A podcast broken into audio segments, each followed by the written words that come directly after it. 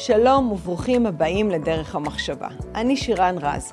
בכל פרק אני אראיין אנשים מרתקים ואני אעלה תכנים מגוונים ובעלי ערך שיעזרו לנו להבין איפה אנחנו חיים. שלום וברוכים הבאים לעוד פרק של פודקאסט דרך המחשבה. אני רוצה להתחיל בהתייחסות לאחת ההערות של הגולשים פה בפודקאסט ש... שתיקנו אותי או העירו שאני משתמשת במילה כולנו גם כאשר מדובר באנשים שחושבים אחרת. אז קודם כל אה, זו הערה שחשוב להתייחס אליה, אכן כן, אני משתמשת הרבה במילה כולנו, מתוך איזושהי הבנה שמדינת ישראל נאבקת על הריבונות שלה מאז ומתמיד. זאת אומרת שאם מספיק שפעם אחת אנחנו נטעה ולא נגיב כמו שצריך, אנחנו פשוט לא נמצאים פה, וזה קרה לנו לפני אלפיים שנה. כזה פשוט. שום דבר פה בתכנים שאני מעלה הם לא מייאשים, הפוך הוא, אני מאמינה שהפתרון הוא באדם החושב. גם אם אנחנו חושבים שאין לנו כוח, יש לנו בעצם זה שאנחנו מפעילים את התאים בשכל, את התבונה, ומשם אנחנו נוכל לייצר מציאות יותר טובה. אני לא באה בעמדה שיפוטית וזה גם אני חושבת נכון לכל מי שמקשיב פה לפודקאסט אני לא שמה אצבע מאשימה כרגע על אף אחד אלא אני עושה בירור וזו הסיבה שאני מביאה אנשים אחרים מיוחדים לא רק כאלה שיש להם אה, אני בוחרת אותם בגלל הצפיות אלא בגלל עולם התוכן העשיר והמיוחד והרבגוני. ואני ישר צוללת פנימה לא, לאורח שלי היום אלכסנדר פפקוב גם אותו אתם הזמנתם. אה, הוא לא דמות ציבורית וככה גם הוא מגדיר את עצמו, הוא לא מומחה, הוא לא בעל תפקיד בדימוס, הוא פשוט אזרח מן השורה שחוקר ולומד ו- ו- ומסוקרן, הוא משתמש גם בפאנלים מקצועיים אז יש לו, אה, אפשר לראות שיש לו ידע רב. שלום לאלכסנדר. שלום. טוב, הנושא הכללי שלנו זה המלחמה ב... בין אוקראינה לרוסיה, אבל אני חושב שצריך לעשות איזושהי הערת פתיחה כדי אה, לאפס את אה, מערך המושגים של, של הצופים שלנו. אה, הבעיה המרכזית של, אה, נקרא לזה דמוקרטיות, או משטרים אה, לא דיקטטוריים, זה שאת ההחלטות הפוליטיות מבצעים פוליטיקאים. עכשיו, מה זה פוליטיקאי ברמה... אני בא מרקע הנדסי, מתמטי, אז אני תמיד הולך לנגזרת, ללכת ליחידה הכי הכי קטנה, קטנה באופן אינסופי, לראות מה המגמה שם, ומתוך זה להניח אה, מה יהיה התוצאות בהמשך. אז מה זה פוליטיקאי? בהגדרה שלו, הכי קטנה, פוליטיקאי זה אדם שהמקצוע שלו הוא אה, לעשות עסקאות עם יריבים פוליטיים כדי שהם יתמכו בו לממש את האינטרסים הפוליטיים או הלא פוליטיים שלו. ופוליטיקאי מוצלח זה מישהו שעושה הרבה עסקאות עם הרבה יריבים פוליטיים. ומתוך זה אפשר להשליך את כל השיטת אה, פתרון הבעיות שפוליטיקאים משתמשים בהם, שהם רגילים לעשות עסקה עם היריב. להציע לו משהו, תמורת זה לקדם את האינטרסים שלהם. וזה ההסבר להרבה מהבעיות והדילמות של מה שקורה בימינו. זה ברובד הכי הכי בסיסי, לדעתי. עכשיו, מפה אה, נלך לכיוון של אה, איך הכל התחיל, כן, זה בדיוק מה שעשינו ככה חשיבה אה, מוקדמת לפודקאסט ואמרנו בוא, בוא באמת בשביל המאזינים שלנו נפתח התחלה איך הכל התחיל. אה, כי כשאני אמרתי לך שבוא נתחיל מהבריחה של האמריקאים מאפגניסטן אמרת לי לא לא לא לא רגע תעצרי זה לא שם. כי העניין הוא שתמיד אה, בכל סיפור ארוך שנים אה, תמיד יש אה, רקע מקדים, יש רקע אחורי, העניין הוא להתמקד אה, מנקודת הזמן הנכונה. אז למשל, את אמרת לי שהבריחה מאפגניסטן זה איזשהו אירוע מכונן, ואז בסדר, נשמיץ קצת את דן שפטן שהתראיין אצלך. הוא דוגמה למישהו שמבין מה קורה, מבין מה יקרה, אבל הוא לא מבין שזה חלק מתוכנית מסודרת שפורסמה לפני עשרות שנים ולפעמים מאות שנים, והוא פשוט לא קרא את הספרים הנכונים. זה כמו שאנחנו עכשיו, אה, האנשים בשמאל מתפלאים למה השמאלנים בכל העולם שונאים יהודים. הם פשוט לא קראו את דס קפיטל, שבפירוש אה, אומר שצריך, אה, שהיהודים זה משהו רע, כי הם רוצים לחיות בלי להיות תלויים בשלטון, וצריך כך או אחרת להכ... להפוך אותם לכל שאר הפרולטריון. אז בצורה דומה, העניין לגבי אוקראינה, זה תוכנית שהתחילה עוד... בואו ניתן נקודת זמן את קצת לפני מלחמת העולם הראשונה. אוקיי. Okay. היו אזורים של מה שנקרא גליציה, הליץ', שזה האזור הגבול בין פולין, סלובקיה, הונגריה ואוקראינה. אז היה שם אנשים שהם, נקרא לזה מבחינה אתנית, הם יותר אוקראינים מאשר משהו אחר, אבל הם היו תחת מדינה זרה.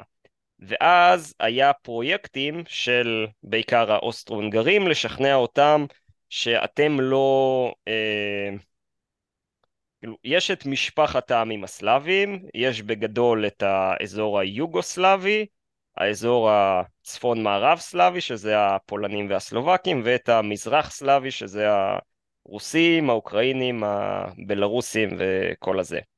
אז היה את הקבוצה הזאת שהם יותר uh, מזרח סלאבים, אבל התחילו לשכנע אותם, אתם לא רוסים, אתם לא תומכים ברוסיה, אתם שונאים את רוסיה, אתם צריכים לעבור מהכנסייה האורתודוקסית לכנסייה הקתולית, ובכלל כל דבר רוסי אתם צריכים לשנוא אותו.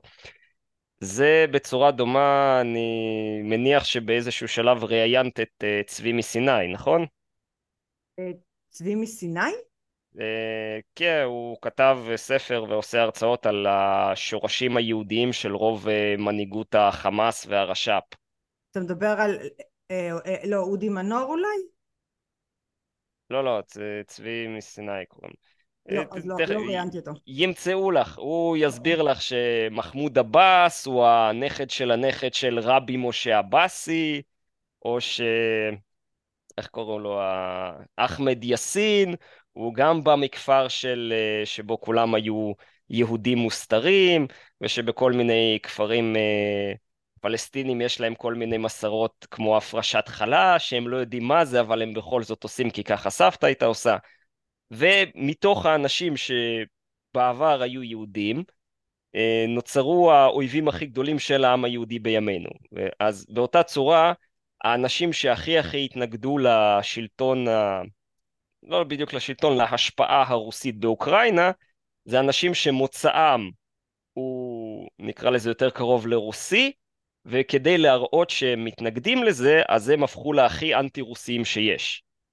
ואני למשל נולדתי בעיר קייב, שזה הייתה באלף שנים האחרונות אה, עיר הבירה של ה...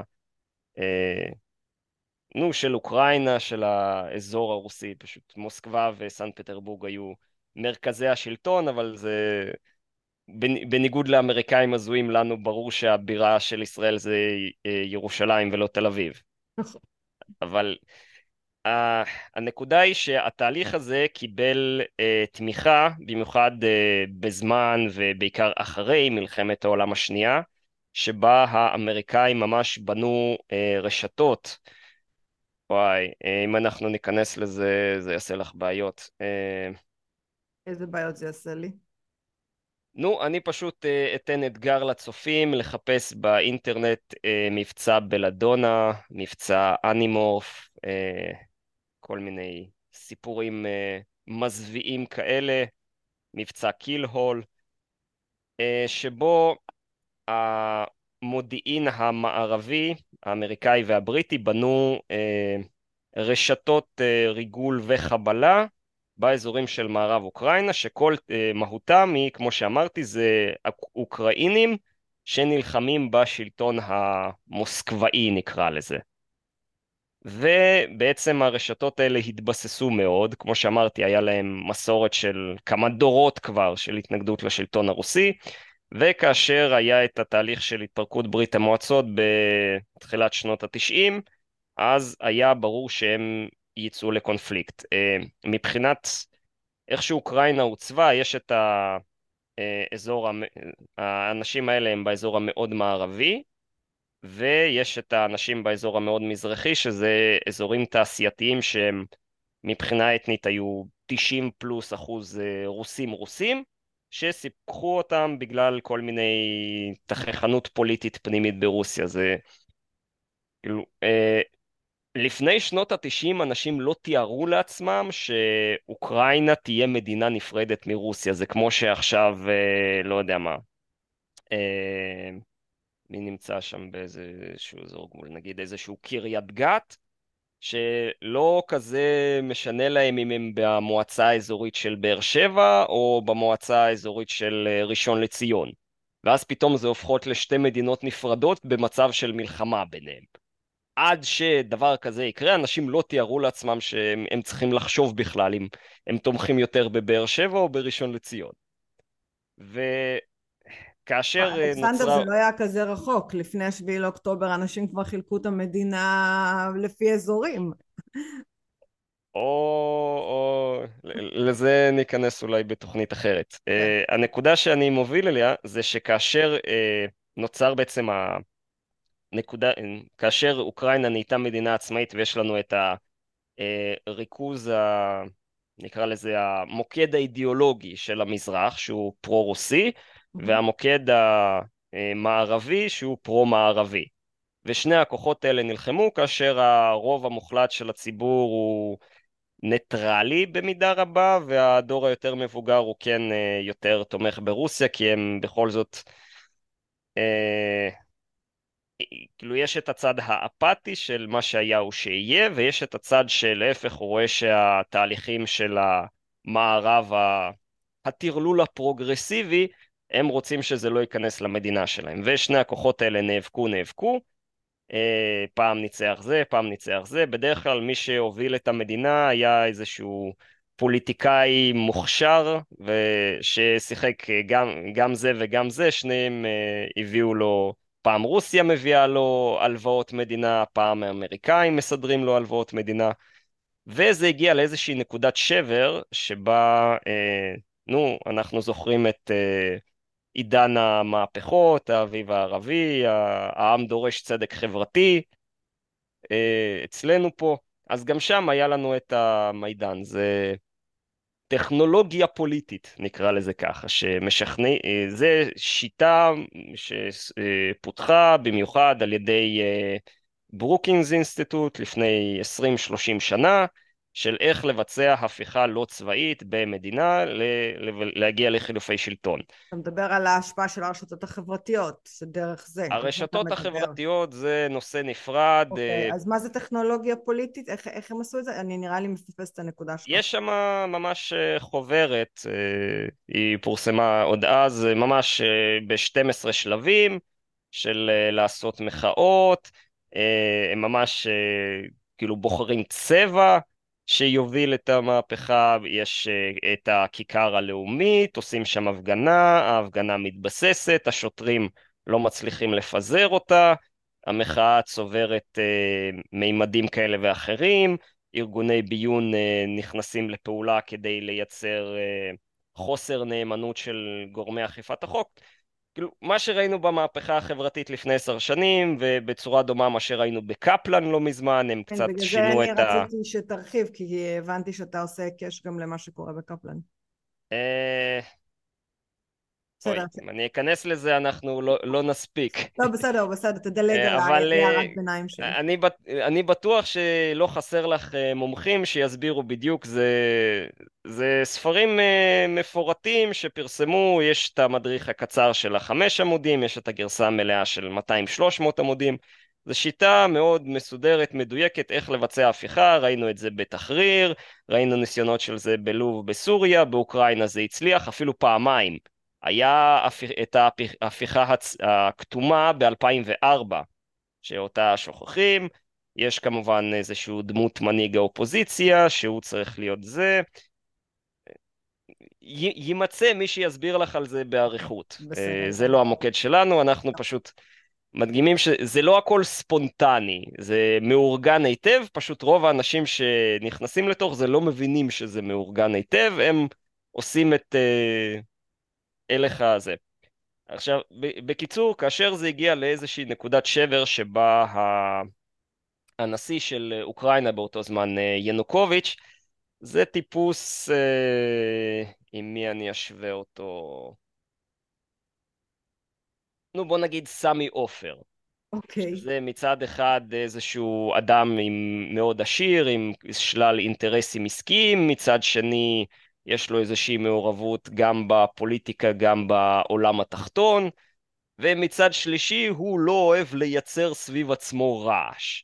אז אם אה, יתבקש ממנו איזשהו מעשה כבד משקל ברמה הלאומית, לא בטוח שהוא אה, י, יעשה אותו ויה, או יעדיף פשוט לברוח לווילה שלו בקיסריה. אז באותה צורה אה, ינוקוביץ', כאשר היה באמת את ההפגנות, שזה היה... אני זוכר את הכתבות האוהדות בתקשורת המערבית.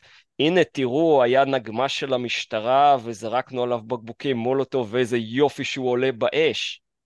בלי להזכיר שיש בתוכו כמובן שוטרים שנשרפו למוות, אבל תראו איזה יופי וזה. וכאשר היה אה, דרוש באמת לפזר בכוח הזרוע את המפגינים האלה, אה, ברמה של שיהיה מאות הרוגים, אז הוא פשוט נבהל, וכמו שאמרתי, עלה על המסוק, ברח לווילה, אסף את הכסף במזוודות וברח לו לרוסיה. ולמעשה הושלמה ההפיכה. ואז נוצר מצב אה, שבו עוד פעם, קשה להגיד אם זה הסכמים מתחת לשולחן או מעל השולחן, אה, שבו אה, רוסיה ניצלה את חוסר היציבות במדינה ופשוט אה, השתלטה על חצי האי קרים, שזה, שאנשים יבינו נכון, שטח בגודל מדינת ישראל עם שלוש מיליון תושבים. זה עוד משהו שהיה ברור עשרות שנים אחורה, שכאשר ברית המועצות התפרקה לכל הפוליטיקאים עוד בסוף שנות ה-80 היה ברור שאם יעבירו את אה, קרים ל- לידי אוקראינה, רוסיה אה, תעשה, תשלם כל מחיר כדי לשמור על הבסיס הימי שם, כי הוא, נו, הים התיכון, הים השחור, הוא בערך בצורת של כזה, אה, נו, טרפז, וקרים זה בערך באמצע שלו, אז כמובן מי ששולט על קרים שולט על רוב הים השחור. אז הרוסים לא יוותרו על הבסיס, ומצד שני האוקראינים ינסו כן לקחת אותו לעצמם, ובסופו של דבר זה יוביל למלחמה, זה התחזית המפורסמת של אדוארד לימונוב משנת 88 או משהו כזה. Uh, הנקודה היא שהרוסים באמת הצליחו להשתלט. יש גרסאות שונות מי היה זה. Uh, ב... בוא נגיד, אני אלך על הגרסה שאני מאמין בה ברצון, שהיה תוכניות מגירה, היה איזה שהם הכנות כלליות, אבל מי שבאמת התניע את המהלך זה איזה טיפוס הזוי בשם אה, איגור גירקין, הידוע בכינויו סטרילקוב, ואיזשהו אוליגרך אפילו לא מהשורה השלישית בשם מלופייב. שסטרילקוב היה לו, אה, נו, אצלנו זה נקרא רכז שטח. היה לו ניסיון לחימה עשיר, נלחם בצ'צ'ניה, נלחם בבוסניה, נלחם במולדביה, אה, הסתובב ב...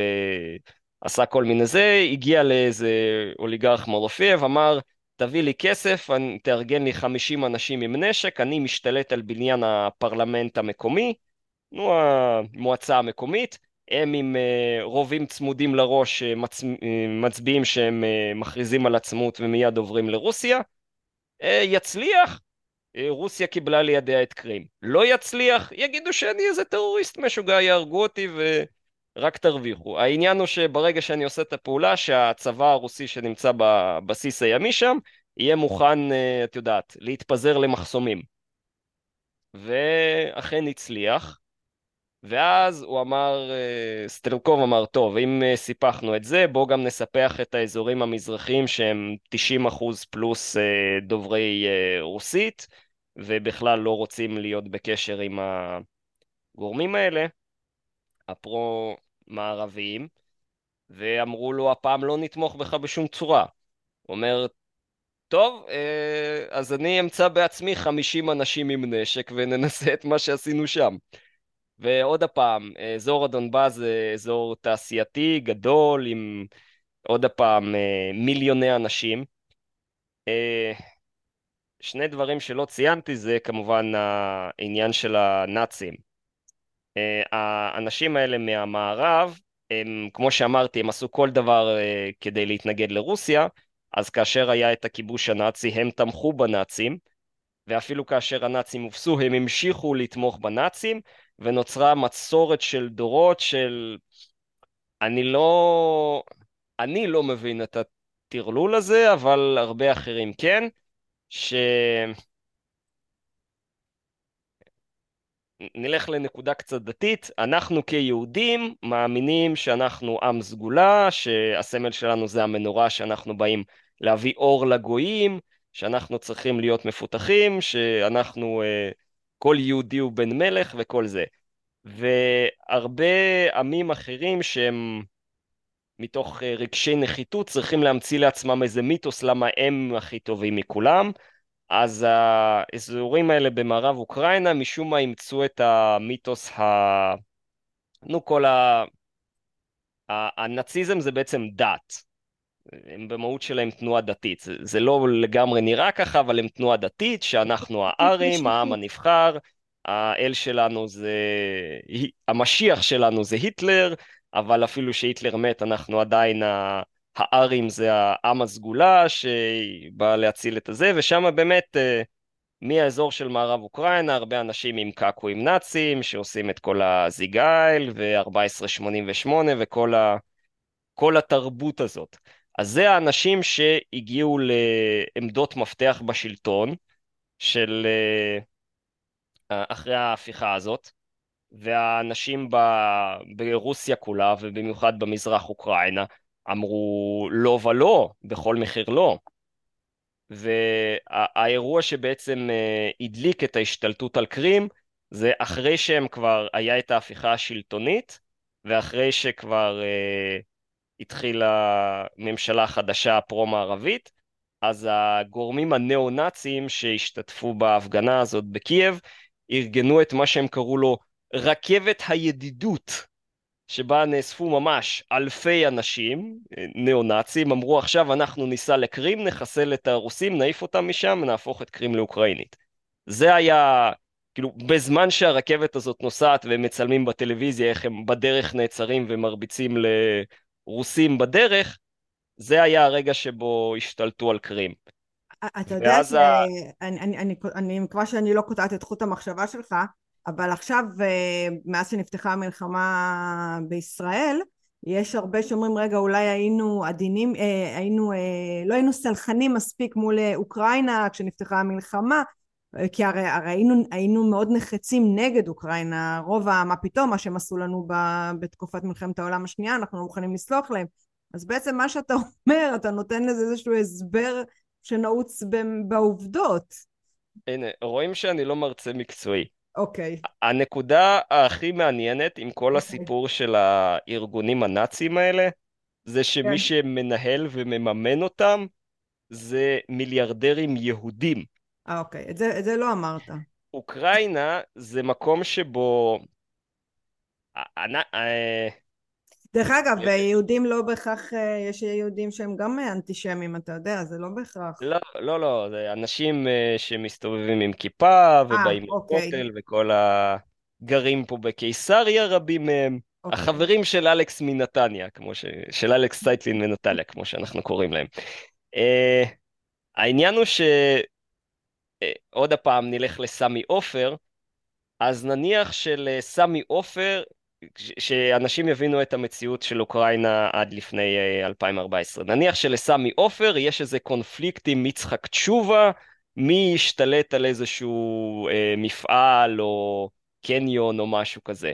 אז במציאות האוקראינית סמי עופר יזעיק את אה, ראשי ארגון לה פמיליה, ישים להם על השולחן אה, מזוודה עם כמה מיליוני דולרים, ואומר להם, אתם עכשיו אה, תיקחו מכל הבא ליד, לכו תשתלטו על המפעל הזה, תסלקו את כולם משם, אה, והוא עכשיו יהיה שלי. ואז אה, יצחק תשובה יגייס את, אה, אני לא יודע, מי עוד יש לנו? לא יודע מה, נוער הגבעות, הקופים הירוקים, אני לא מתמצא בעולם הפשע הישראלי מספיק. תאמין לי, יש מספיק פרוטקשן בארץ שבלי שום... איזושהי כן, ארגון, אוקיי. הכוונה שלי זה ארגונים של מאות אנשים. ואז אה, עוד פעם, אה, אה, נוער הגבעות ולה פמיליה יריבו ביניהם, כאשר יצחק תשובה וסמי אה, עופר ככה פותרים ביניהם את הסכסוך למי יהיה שייך המפעל הזה. זה הייתה המציאות של אוקראינה. אז okay. אוקיי. כאשר צריך אנשים שהם חזקים פיזית, מוכנים לריב, לא מפחדים להיפצע ואפילו למות, ויש להם אה, היררכיה מנהיגותית מרוכזת, שיגידו למאה אנשים לכו תריבו עם האלה מחר בבוקר, זה הארגון, אותם הארגונים הניאו-נאצים מהאזור של מערב אוקראינה, שכמובן יש להם סניפים ב, בכל אזור. אז ככה נוצר באמת מצב שלכל אוליגרך יהודי שמכבד את עצמו, יש כנופיה של ניאו-נאצים שמוכנים אה, להילחם ולמות למענו, יותר נכון למען הכסף שלו. ואז ה... ככה, הם, ככה הם פותרים את הסכסוכים הכספיים שלהם שם. אוקיי. Okay. ואז הכנופיות האלה, כמו שאמרתי, באזור המיידן, כל האוליגרכים שהם ראו שהרוח נושבת לכיוון הממשלה הפרו-מערבית, אז הם, כל אחד גייס את הניאו-נאצים שלו, שלח אותם לזה, ואז הניאו-נאצים, מתוך קרבה אידיאולוגית, התחברו ביניהם, וארגנו את ממש רכבת הידידות הזאת, וכאשר רכבת הידידות לא הצליחה, אה, האנשים כמובן, זה עידן האינטרנט, כבר הסטרימינג, הטלוויזיה, כולם רואים את זה, וכל האזורים המאוד פרו-רוסיים אמרו, אנחנו רוצים להסתפח לרוסיה כדי שהטיפוסים האלה לא יגיעו אלינו. כי בקרים אה, יש אה, אלפי אנשים עם אלפי, נו, חיילים רוסים בלי מדים, אפשר להתווכח מי בדיוק הם היו. יש שם מי שיגן עליהם, אבל בחרקוב אין, בדונצק אין, במריופול אין. אז האנשים האלה את הרכבת סיבבו לכיוון חרקוב. ושם נוצר המצב הבאמת מצחיק שרוסיה סיפחה את קרים, ואז יש עוד אנשים שרוצים להצטרף אליה והם פשוט לא תכננו את זה. ונוצר המצב שבו, כמו שאמרתי בהתחלה, החלטות פוליטיות מקבלים פוליטיקאים. והפוליטיקאים זה לא היה חלק מהעסקה שהם תכננו לעצמם, אה, שחרקוב ודונצק אה, ולוגנסקי הצטרפו לרוסיה.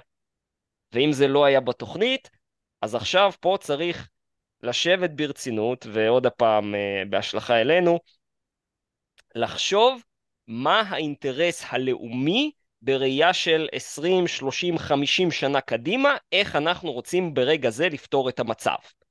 כי הצבא של אוקראינה באותו זמן זה היה אולי 10-20 אלף חיילים, כאילו זו מדינה של 40 מיליון והם בקושי משמר גבול היה להם.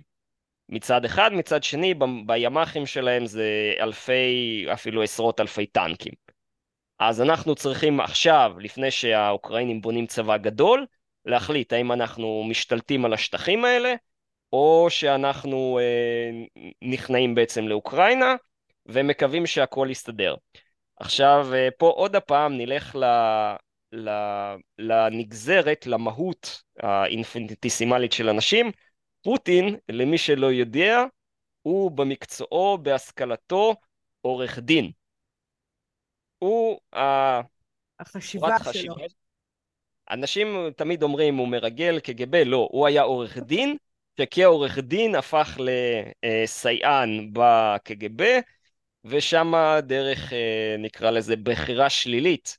הרי הנה, הציבור בישראל שואל את עצמו למה יש לנו אה, גנרלים אה, ושופטים ואנשים בדרגות הכי גבוהות שהם מטומטמים בצורה מפחידה, הרי כאשר יש מערכת היררכית, אז האנשים ברמה יותר גבוהה, הם, יש להם כמה מועמדים לבחור את מי מעלים בדרגה. נכון. אז הם יבחרו להעלות בדרגה את מי שהכי פחות יפריע לאנשים מעליו. נכון. אז לפסגה עולה לא מי שהכי מוכשר, אלא מי שהכי פחות מפריע לכל הדרגים מתחת. זה ה...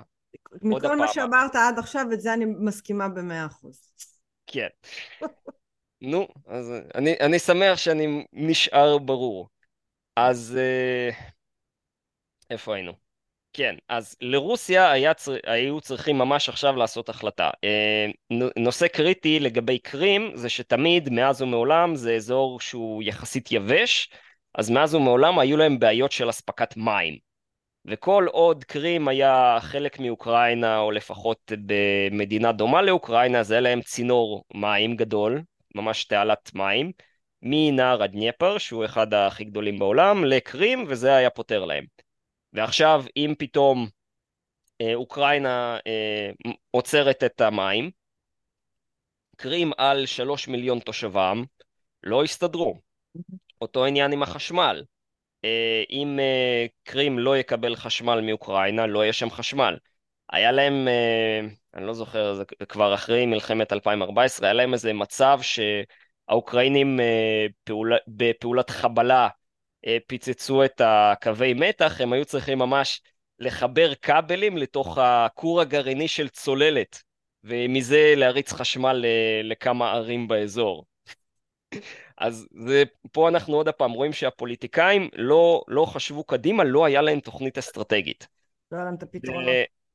כן, הנקודה היא שפה עוד פעם אותו סטרילקוב, כמו שאמרתי לפני כמה דקות, הוא פשוט על דעת עצמו, עוד פעם, אסף 50 אנשים, החביא אותם בתא מטען של משאית, ונוסע לעיר אה, סלוויאנסק, שבה יש אה, באזור ה-200-300 אלף תושבים באותה תקופה. והוא אומר, אני עכשיו פה משתלט על העיר, הופך אותה לבסיס, והם בערך, אה, כמה זה שם, אה, מאה ומשהו קילומטר מהגבול הרוסי. אני אצור סביבי בסיס, דרכי יבואו עוד הפעם חיילים רוסיים בלי מדים, ואנחנו נשתלט על האזור. במקביל, היה כל מיני, אה, נקרא לזה, ארגונים מקומיים, שהם עוד מאז שאוקראינה התפצלה מרוסיה בשנות התשעים, הם גם אמרו שאנחנו צריכים להקים איזושהי או מדינה עצמאית, או להסתפח לרוסיה, או איזושהי גרסה באמצע, אז היה תשתית פוליטית מקומית, והם במריופול ובחרקוב בעיקר, חרקוב שאנשים יבינו זה משהו בגודל של גוש דן, והם יצאו להפגנות, היה שם איזה בלאגן, הם השתלטו על בניין העירייה, אחרי זה ה... נקרא לזה החיל חלוץ של הגורמים הניאו-נאצים מרכבת הידידות הגיע וסילק אותם, ואז הם סילקו את הזה, ושם בכלל היה ראש עיר יהודי בשם אה, גנדי קרנס, שהוא היה צריך להחליט באיזה צד הוא תומך, והשלטון הרוסי, אנחנו רואים שהוא במשך חודש, חודשיים, שלושה, שהם רואים שיש משבר אדיר על הגבול, הם לא עושים שום החלטה. הם לא, לא אומרים אנחנו נתמוך בהם, לא אומרים אנחנו לא נתמוך בהם, הם פשוט לא עושים כלום, כי עוד הפעם, פוטין הוא עורך דין, היה לו איזשהו הסכם סודי עם הגורמים האוקראינים המערבים, שאני לוקח את קרים, אתם תעשו עליי סנקציות ואנחנו אה, נחיה בשלום עם העניין הזה, צינור הגז בין רוסיה לאוקראינה לא ייפגע, אה, צינור הנפט לא ייפגע, נמשיך אה, מסחר ואתם תצעקו מצד אחד שיש מלחמה, מצד שני תעשו מתחת לשולחן מסחר איתי. וזה דרך אגב, בנקודת זמן הזו זה הדהים אותי עוד בזמנו, שאני אומרת איך הדברים עובדים שזה לא יאומן. ברגע שצינור הגז לא נפגע... אני אפתיע אותך הרבה יותר. כן, נו. ברגע זה ממש, כן. אחרי שנתיים של לחימה רצופה עיקשת עם מאות אלפי הרוגים, עדיין עובד זה, צינור זה... הגז וצינור הנפט בין רוסיה לאוקראינה. רק זה לא היה צריך להדליק את כל הפעם. רוסיה לא הכריזה מלחמה על אוקראינה, ואוקראינה לא הכריזה מלחמה על רוסיה, הם ממשיכים במסחר. אז אני אומרת, רק זה הדליק את כל הפעמונים, כאילו, אני אומרת, זה הזיה שעובדת בפני עצמה, אבל בסדר, אני מקשיבה על ההסבר שלך, שזה עדיין עובד. עוד, uh, הנה, אני, אני מניח שהצופים שלי כבר מכירים, אבל הצופים שלך אולי לא, אני עוד הפעם אזכיר uh, מונח מעולם הפשע הרוסי, דוגובורניאק. שמה זה אומר?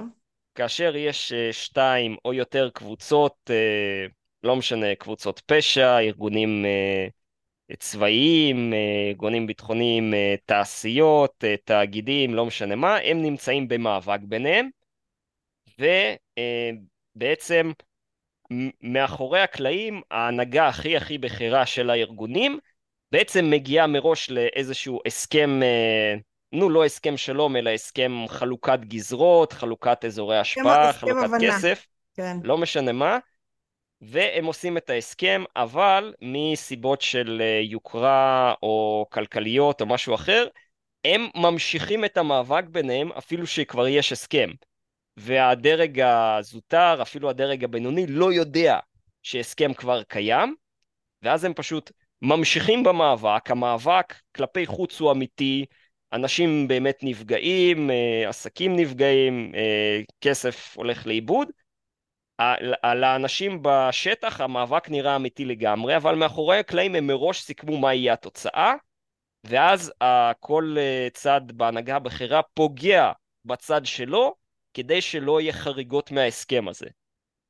זה דגברניאק. אז uh, אנחנו רואים את זה היטב אצלנו במלחמה עם החמאס, שעד השביעי לאוקטובר, uh, ביבי חזק מול החמאס, החמאס נלחם בכובש הציוני, ובתוך כדי זה 20% מהאוכל שאנחנו מייצרים בישראל ניתן לעזה, ואנחנו נותנים להם דלק ומים, ויש uh, סוחרים גם בצד שלנו, גם בצד שלהם, שעושים מיליונים ומיליארדים מהמסחר הזה, ויש להם אינטרס שכל השחקנים יישארו במקום. אז אותו דבר ב... לא אותו דבר, במקרי, במצב הרבה יותר קיצוני שם. טוב, אה, איפה היינו? 2014. אז כמו שאמרתי, חרקוב זה עיר בגודל של תל אביב, ופשוט רכבת הידידות הזאת אכן הגיעה לחרקוב, ואכן אלפי אה, נאצים סילקו משם את הגורמים הפרו-רוסיים, השתלטו על העירייה, בתמיכתו של ראש העיר היהודי, שאחרי חודשיים אה, ירו בו והוא מת, מגיע לו, בחר לא נכון, ובעצם נוצר האזור החמוש הזה בסלוויאנסק, שם עוד הפעם, 50 אנשים, לא לכולם אפילו היה נשק, הם משתלטים על עיר, וסטרוקוב, עוד הפעם אמרתי, יש לו רקע של איזה 20 שנה במערכת הביטחון, הוא אומר, אני פה קולונל בדימוס, אני באתי להשליט פה את הבסיס הקדמי של הצבא הרוסי, הוא עכשיו יגיע, הוא יסדר את הכל. אה, אירוע יותר משעשע היה במריופול, שם כן היה אה, גם אה, מיליציה חמושה של אנשים מקומיים, אה, חמושה, אה, אולי עשרה אנשים עם אקדחים היו שם, וגם איזושהי הפגנה של 100-200 אנשים. והיה קצת uh, חילופי ירי בינם לבין, uh, ה... נו עוד הפעם, 100 פרו-רוסים מול 100 ניאו-נאצים בעיר של חצי מיליון אנשים, זה לא רציני. ובסוף האוליגרך המקומי שם פשוט הקים מיליציה מהעובדי מפעל של אלפיים אנשים, סילק גם את אלה וגם את אלה, ואז הוא החליט שהוא לא רוצה להיות uh, תחת שלטון רוסיה, כי רוסיה תהיה תחת סנקציות. אז הוא על דעת עצמו החליט פשוט לסלק אותם משם, שיחד את uh, המנהיגים של המאה האלה, ואז uh, הם התעוררו יום אחד uh, שכל הפיקוד שלהם ברח, אז הם uh, ל- למעשה גם ברחו. Uh, ואז בעצם נוצר המוקד היחיד כמעט בסלוויאנסק.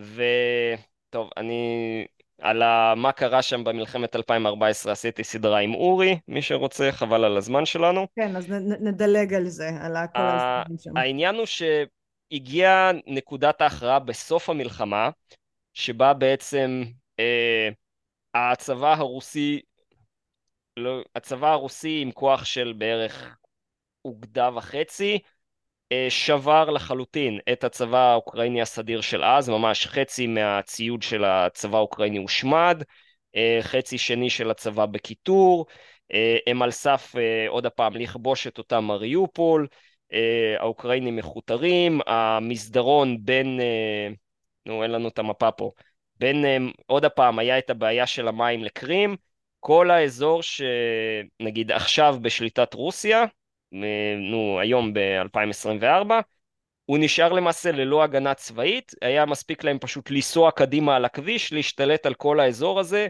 לא היו הרוגים, לא היו נפגעים, לא היה כלום, אבל פתאום, בזמן שה...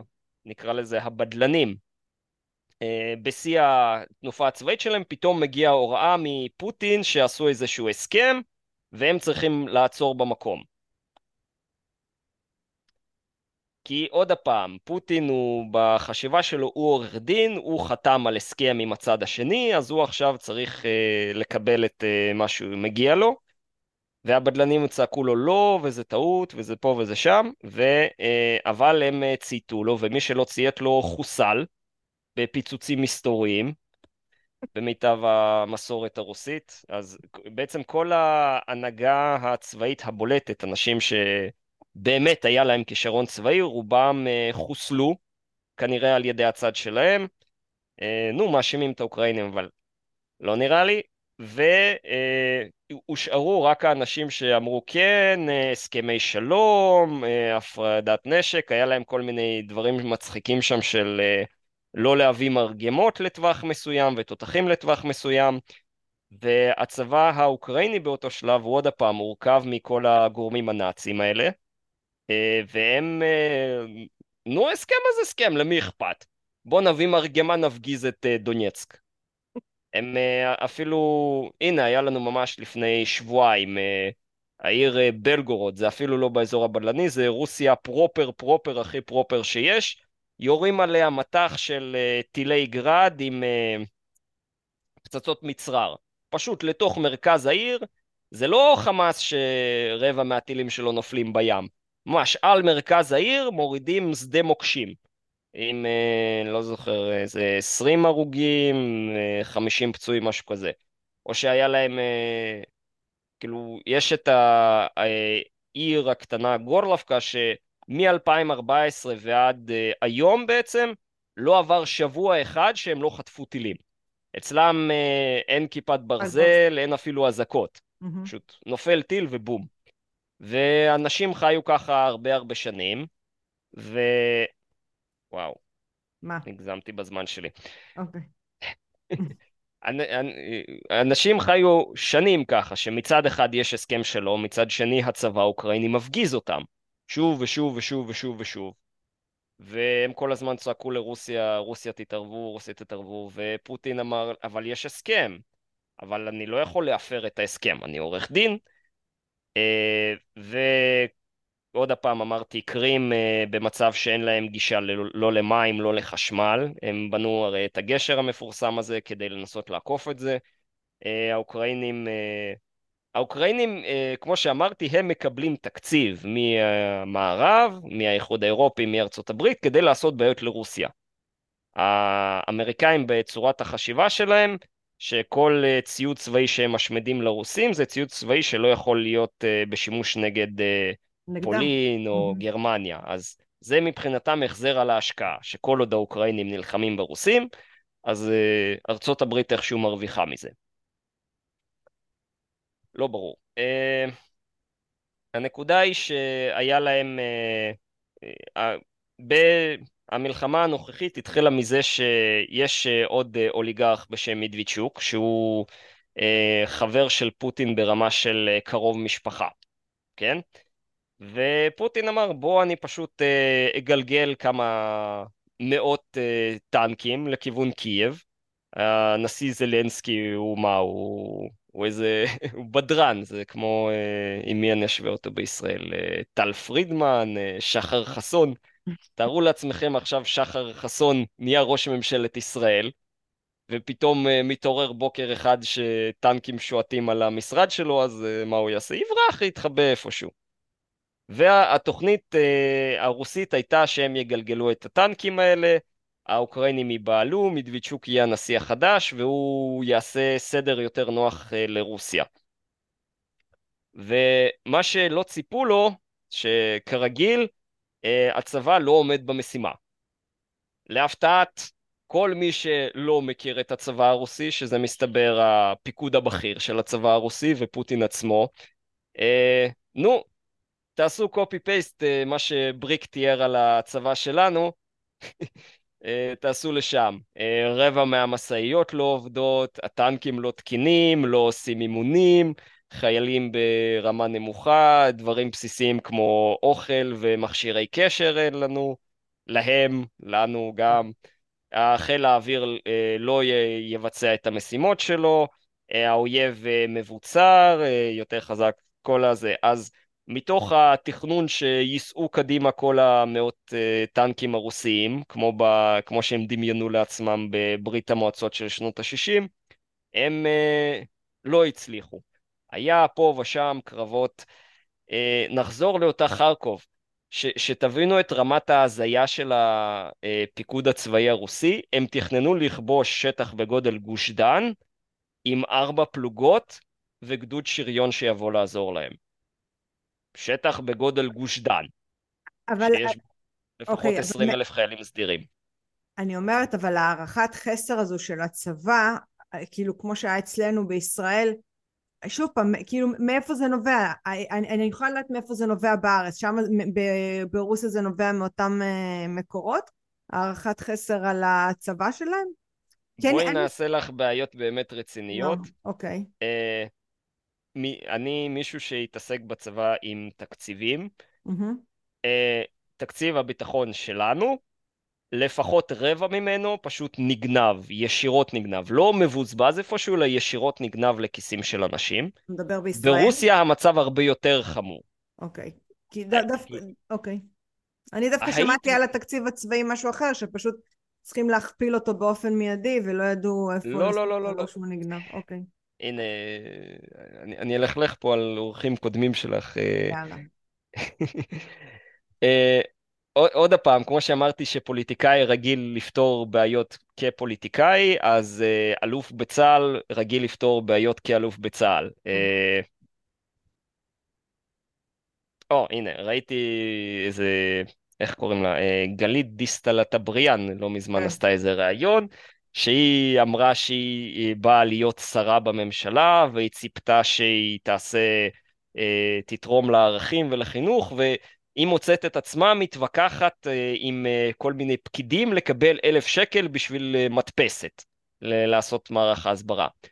עכשיו, זה דוגמה למישהו שלא מבין מה, מה התפקיד שלו, מהות התפקיד של שר בממשלה זה להתווכח עם פקידים על אלף שקל בשביל מדפסת. בניגוד אליה ניקח מישהו כמו ליברמן, שהוא מתגאה בזה שהוא כבר היה הרבה, בהרבה תפקידים, שר הזה, שר הפה, שר השם, אין לו מחשב במשרד. למה? כי הוא מבין שהתפקיד שלו זה באמת להתווכח עם פקידים על אלף שקל. בשביל אה, אימיילים, תוכניות, בלה בלה בלה, יש לו יועצים, יש לו עוזרים, יש לו זה. הוא, התפקיד שלו ללכת, להתקשר לפקיד, להתווכח איתו על אלף שקל. הוא כן מבין את העבודה. אז uh, אותו דבר, האנשים בצבא הרוסי, בעיקר מערכת הביטחון הרוסית, הם לא הבינו את התפקיד שלהם. Uh, גם אצלנו יש אנשים, uh, אנשים בפיקוד הצבאי העליון שלנו, שלא מבינים את התפקיד שלהם. Uh, לא, לא לשם רציתי. רציתי שהאורח... יש לנו נגיד את בריק. כן. האלוף יצחק בריק, שהוא גדול ה... אה, על הממשלה, הוא מספר אה, שיש לנו בעיות בצבא, והפתרון עליהם זה להגדיל את התקציב. למה? כי הוא בתור אה, אלוף בצבא רגיל שהפתרון היחיד לבעיה זה שהוא הולך ומתווכח על תקציב. כמו שהשר בממשלה צריך להתווכח עם פקיד על אלף שקל על המדפסת, זה שיטת פתרון הבעיות שלו, להשיג תוספות תקציביות. זה לא הפתרון לבעיה. זה לא, זה לא יש, הבעיה היא מהותית, שיטתית, לא משם יגיע הפתרון. בסדר, אז... אבל אולי לא משם יגיע אולי הפתרון, אבל זה חלק מהפתרון. אני יכולה להגיד לך מ... איך אומרים, אה, קרבה ראשונה על חיילים, גם מילואימניקים וגם הסדיר שנלחמו במלחמה הזאת. הייתה לנו בעיה רצינית של אה, נשקים, יש לנו בעיה של... נכון. כמו שיש לנו בעיה ש... אבל היא לא נפתרת על ידי תקציב. היא נפתרת על ידי זה שיבדקו לאן הלך התקציב. התקציב okay, אוקיי, הולך לכיוון הנכון. אוקיי, פה אתה אומר משהו אחר, כי דרך אגב היה רעיון עם uh, יועץ הכספי לרמטכ"ל לשעבר רם uh, עמינח או רם משהו, לא זוכרת את השם המלא שלו, אבל הוא אמר במפורש ש, ש, שצריך להכפיל במיידית את התקציב. נגיד במלחמת יום הכיפורים זה היה 30 אחוז, היום זה עומד על 2.7 ו... חלק מהמלחמה קרתה בגלל שלא יכולנו לשים, אה, לפתח מודיעין ו- ושיתקו את המערכות הצבאיות ולא היה לנו נשק זאת אומרת הוא... רגע, האיש שניהל בצורה כושלת את תקציב הביטחון אומר שהפתרון זה לקבל יותר כסף כדי לנהל אותו בצורה יותר כושלת. זה מה שהוא אומר, כן, שכאילו הוא הסביר שזה לא... שנייה, שומע, אני רואה שאתה עוד שנייה מתפוצץ, אבל רגע, אני, אני כן רוצה לחדד את הנקודה הזאת, כי, כי לפעמים כשאין... הרי בסופו של דבר באמת נתקענו בלי תחמושת, נתקענו בלי נשק, נכון. נתקענו, והיינו צריכים עכשיו, אנחנו צריכים את ארצות הברית ואנחנו תלויים בארצות הברית בגלל זה. לא נכון. לא, אז אוקיי, אז, בוא, אז תסיים את זה ותחזור לנקודה הזאתי, כי אני השוויתי את זה לרוסיה, אז, אז אני צריכה שתבהיר את הנקודה עוד, הזו. עוד פעם, נחזור לבריק, כן, אה, היה לנו לא מזמן אפילו כן. את השידור ש... אה, נו, הוא משתתף שם בפאנל עם אורי ואלכס, אה, הם צירפו אליהם את מיכאל. מיכאל מומחה ללייזרים. כן. ומיכאל בצורה מאוד עדינה שואל את בריק ואת חיים אסה, mm-hmm. מה אתם מבינים בלייזרים? והתשובה שבריק יכול לתת לו, אני לא מבין שום דבר בלייזרים, אבל שאלתי את כל מומחי הלייזרים, והמומחים לחקר הלייזרים אמרו שהפתרון לכל הבעיות שלנו זה להשקיע יותר בחקר לייזרים. כאילו, הוא, הוא אדם מבוגר, הוא צריך להבין שאנשים מהצד השני מנסים לעבוד עליו בשביל כסף. זה כמו הדוגמה שאני מתעקש לתת שוב ושוב ושוב ושוב ושוב זה עוזי רובין. אה, חתן פרס ישראל לביטחון, פרופסור בכיר, אה, שם עולמי לכל העניינים של הטילים. אני זוכר, אני רשמתי לעצמי איפשהו באימייל את הציטוט המדויק שלו, אה, באותו יום שזה קרה, באמצע מבצע צוק פחדן, מתראיין אצל עודד בן עמי, עוזי רובין, ובלי אה, בושה, פשוט מסביר. לא, אתם יודעים, יש מערכת שנקראת אה, פלנקס, יש אותה לבריטים, יש להם כאלה במחסן, הם ימכרו לנו אותה בכמעט חינם. אה, היא דומה למערכת שיש לנו בחיל הים. היא תעלה כלום ושום דבר לפרוס חמש כאלה מסביב לעזה, זה יעצור את כל הטילים, את כל הגראדים, את כל הקסאמים, את כל הפצמ"רים. טילי RPG הם לא יוכלו לפגוע בנו. אבל מה? היא עושה הרבה רעש. רעש. והרעש הזה הוא יעשה לנו נזקים יותר גדולים מהטילים של החמאס. אז בגלל זה במקום לקבל בכמעט חינם מערכת שמבצעת הפלה של טיל במחיר 500 שקל, אנחנו צריכים לשפוך כמה כבר? 120, 150 מיליארד שקל על הטילי כיפת ברזל, שברגע האמת לא נתנו מענה. והיה ברור לכולם שהם לא ייתנו מענה, אבל עוזי רובין בתור מנהל הפרויקט של אה, כיפת ברזל, רוצה שלא נשקיע בפתרון החינם שכן עובד, בשביל הפתרון שלו שלא עובד. אותו דבר, אה, עוד פעם, בריק עם הלייזר. אה, טוב. אני קטעתי אותך בשאלה... יש לנו אנשים של, שלא... כן. יש לנו מצד אחד אנשים שמרמים ובוגדים במדינה, מסייעים לאויב בשביל לרווח כספי, ומצד שני יש לנו אנשים שבדרגות בכירות, אה, אלופים ופוליטיקאים שלא מבינים שעובדים עליהם, או מבינים ולא רוצים לדעת, שיש פתרון יותר טוב מאשר מה שהרמאים הבוגדים האלה מציעים להם. ועד שאנחנו לא נפריד בין האלה והאלה, ונגיע למצב שבו יש לנו פחות uh, גאונים חכמים בתהליכי קבלת ההחלטות ויותר טיפשים ששואלים שאלות הגיוניות במקום להחליט שהם מבינים הכל, אנחנו נמשיך להיכנס למצבים האלה. אוקיי, okay, חזרנו טוב, לרוסיה uh... שהם יצאו לה... עם, אה, עם אה, צבא שלא ערוך כמו שהיה לנו בישראל. אני ראיתי תוכניות מגירה כשאני שירתתי בצבא באזור 2010-2011. אם צה"ל יש לו, היו לו תוכניות מגירה, ותוכניות המגירה האלה לא הופעלו. זאת אומרת, יש נוהל, ומישהו, אנשים מאוד בכירים, נתנו פקודה לא לבצע אותם. לא, לא, על, פשוטי העם, על אנשים שלא ראו את ה... מה, מה באמת אמור לקרות, עליהם אפשר לספר שבכוננות היה רק שתי מסוקים, שאי אפשר היה להקפיץ את uh, כל מזי ואת כל uh, uh, פלמחים, את כל זה פשוט אה, לעשות אה, צופר בבסיס, להגיד לכולם תפסו רובה חמש מחסניות עם כדורים ואוכל ליומיים, תעלו על אוטובוס ולזרוק אה, אוגדה ובתוך שעתיים היה לנו כוחות אה, בכל העוטף עזה, זה אפשר לספר לאנשים הפשוטים. אני יודע שלצה"ל יש, הייתה ויש, הייתה ובבירור יש, תוכנית מסודרת איך בתוך 24 שעות מקפיצים 300 אלף חיילי מילואים, ובתוך שבוע מגייסים מיליון וחצי חיילי מילואים, ויש להם uh, את היכולת, uh, התוכנית לפחות, להפעיל את כל המיליון וחצי האלה ליעד אסטרטגי כמו לכבוש את דמשק תוך חודש. זה אפשר, לא רצו, ומישהו נתן פקודה שזה לא יקרה. והאנשים האלה, אנחנו ממשיכים לספר, לא, לא לפטר אותם, לא כל הזה. טוב, אנחנו עוד הפעם סוטים מהנושא, אנחנו צריכים לחזור לרוסיה ואוקראינה. כן, בסדר. הנקודה שבה הייתי זה שבסוף המלחמה... כל המאזינים נקודה שאנחנו לפעמים יוצאים מה, מהמתודה כדי להבין ואנחנו חוזרים חזרה. אז כל מי שמתעצבן שאני קוטעת את המרואיין, אני חייבת לא, לא, לברר נקודות. כן, אז זהו, אתה אמרת לי מראש, אבל תמיד, אנחנו בשיחה, אנחנו לא ב, ב, yeah, במרצה על במה. כן, אנחנו חוזרים לרוסיה. יאללה. אני בפרץ התרגשות.